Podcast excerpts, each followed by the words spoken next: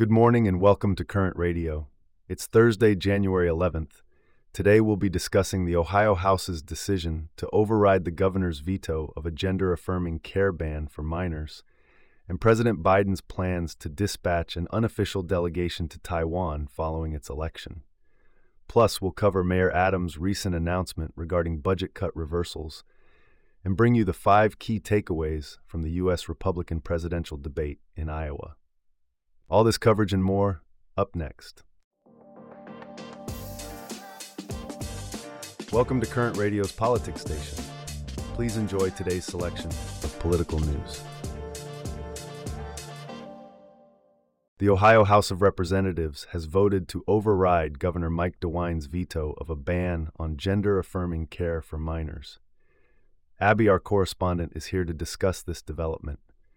Abby, can you walk us through the details? Absolutely, Michael. The House Bill 68, also known as the Saving Adolescents from Experimentation SAFE Act would prohibit gender affirming care for trans and non binary youth. This includes hormone blockers, hormone replacement therapy, and certain mental health services. The bill also aims to prevent transgender athletes from participating in girls' and women's sports teams.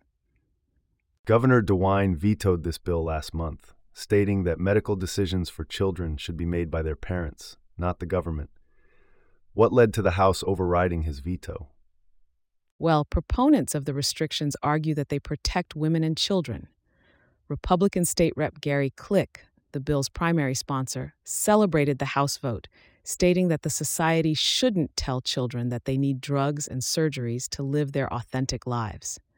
However, it's important to note that gender affirming care is considered the standard of care by many mainstream medical associations and includes a range of evidence based treatments and approaches that benefit transgender and non binary people. What's the next step for this bill? The bill will now head to the Republican led state Senate for another vote. If the Senate votes in favor of the measure, Ohio will join North Carolina and Louisiana in overriding its governor's veto to enact restrictions on transgender youth.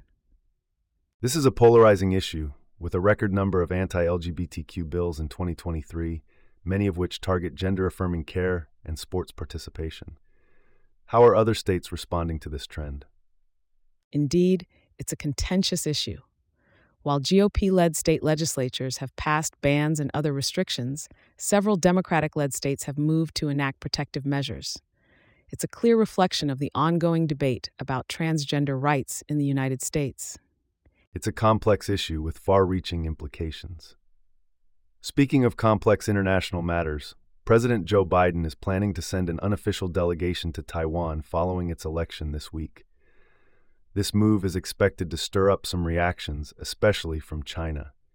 Abby, our foreign affairs correspondent, joins us to discuss this development. Abby, what can you tell us about this delegation? Well, Michael, the delegation is expected to include former senior U.S. officials. The exact composition is still being determined, but it's not the first time that such a delegation has been sent. This is a long standing practice following Taiwanese elections. Previous delegations have included a wide range of former officials, from cabinet secretaries to members of Congress. So, this is not a new practice.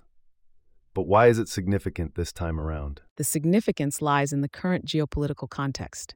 The U.S. China relationship is at a delicate stage, and Taiwan is a sensitive issue between the two. The U.S. has a one China policy, but also maintains strong ties with Taiwan, which China considers a breakaway province. Sending a delegation to Taiwan could be seen as a show of support, which might not sit well with Beijing. What has been the reaction from China in the past to such delegations? China has reacted fiercely to past delegations of U.S. lawmakers to Taiwan. For instance, when then House Speaker Nancy Pelosi visited the island in 2022, it sparked a strong response from Beijing.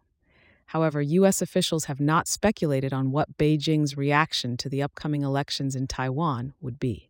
And how does this fit into the broader U.S. policy towards Taiwan? The U.S. has a complex policy towards Taiwan. While it acknowledges China's claim over Taiwan under the One China policy, it also maintains strong unofficial relations with Taiwan. The U.S. has been a vocal supporter of Taiwan's democracy and has supplied it with arms to defend itself. This delegation is part of that broader policy of supporting Taiwan while also acknowledging China's sensitivities. It's a delicate balance indeed. And speaking of balance, let's shift our focus to New York City, where Mayor Eric Adams has announced that some previously planned budget cuts for the NYPD and FDNY will be restored. This comes after the city managed to save over $2 billion by reducing spending on the migrant influx. Abby, our correspondent, is here to provide more details. Abby, what can you tell us about this? Thanks, Michael. This is indeed a significant development. The mayor had previously stated that the city couldn't afford to hire new officers. However, this decision has now been reversed, and a police academy class of 600 recruits will begin training in April. Similarly, the FDNY will no longer lose their fifth firefighter in 20 engine companies, a move that comes as the department is dealing with a higher call volume. So, what led to this change of heart from the mayor, and how has this been received? Mayor Adams insists that strong fiscal management made this change possible. However, not everyone is convinced. Brooklyn Councilman Justin Brannan, who is also the finance chair for the City Council, has criticized the mayor's decision, saying that the mayor is doing a budget dance with himself. Brannan argues that the sudden discovery of funds, along with shifting explanations and numbers, undermines the credibility of the mayor's narrative that the city is facing an insurmountable budget gap. Interesting. And how does the migrant influx factor into this? The city was able to restore funding to the NYPD and FDNY after saving over $2 billion by reducing spending on the migrant influx. However, it's important to note that the influx is still expected to cost the city $10 billion through the 2025 fiscal year. Last November, Mayor Adams announced that all city agencies would have to reduce their budgets by 5% to help close a $7 billion budget gap, citing the rising cost of the migrant crisis, the end of federal pandemic funding, and a slowdown in tax revenue. So, it seems like a complex situation with many moving parts. And speaking of complexity, let's shift our focus to the race for the Republican presidential nomination, which is heating up, with the latest debate in Iowa revealing some key takeaways. Abby, our political analyst, is here to break it down for us. Abby, what stood out to you from this debate? Michael, the debate was certainly lively. Governor Ron DeSantis and former UN Ambassador Nikki Haley traded barbs throughout the night, with DeSantis criticizing Haley as a mealy mouthed politician and Haley accusing DeSantis of mismanaging his campaign. Meanwhile, Donald Trump, the current frontrunner, opted to skip the debate and instead held a town hall interview with Fox News. Let's talk about the issue of Israel, which seemed to be a major point of contention during the debate. What were the candidates' positions? Both Haley and DeSantis tried to outdo each other on their track records of supporting Israel. DeSantis accused President Biden of undermining the Israeli government and its military campaign, while Haley described Israel as a bright spot in a tough neighborhood and argued that the U.S. should give Israel whatever it wants amid the ongoing war in Gaza. What about the issue of Ukraine?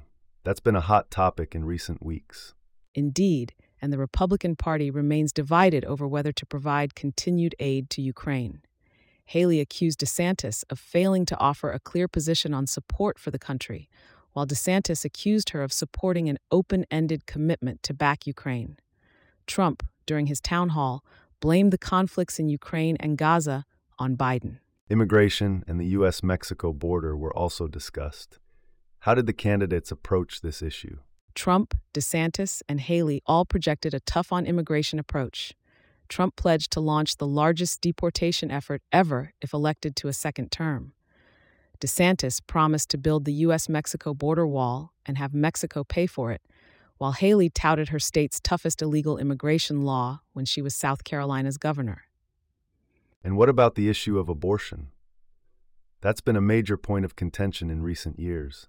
Haley said the Republican Party's goal should be to save as many babies as possible and support as many moms as possible, while DeSantis pushed for more support for families. Trump grappled with how to preserve limits on abortion while not alienating voters, saying he would protect all life every person's right to life without compromise. Finally, how do the candidates' chances look ahead of the Iowa caucuses? Trump remains the heavy favorite, with more than 51% support among primary voters. DeSantis and Haley are battling for a distant second, with 17.2% and 16.8% support, respectively. However, with the caucuses just around the corner, anything could happen. All right, that wraps up our stories for today. Thanks for listening to Current Radio. We'll see you back here tomorrow.